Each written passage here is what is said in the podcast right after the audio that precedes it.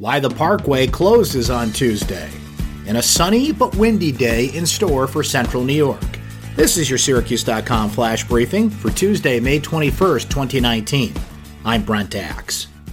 More than 6,000 runners and walkers are expected to take part in the 2019 JP Morgan Corporate Challenge on Tuesday in the town of Salina. Motorists should plan ahead because the annual race will close Onondaga Lake Parkway from 11 a.m. to 11 p.m. on Tuesday. This year marks Syracuse's 37th year of hosting a spot in the Corporate Challenge Series.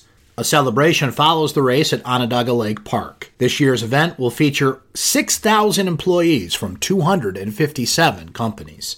A two month old baby and an adult were inside a parked van when a stray bullet struck the vehicle Monday morning, according to Syracuse police. Police say officers were called to the 700 block of East Laurel Street at about 11:45 a.m. Monday for a shots fired call. When they arrived, witnesses told officers a man in a vehicle had shot at a group of people. The adult and a 2-month-old baby inside the van were not injured. Syracuse Athletic Director John Wildhack joined many of his ACC counterparts on Monday, encouraging Orange fans across the country to contact their cable company and request that they carry the ACC network when it launches on August 22nd. Wildhack was in Florida last week for the ACC spring meetings, where the 24 hour sports channel was one of the primary points of discussion.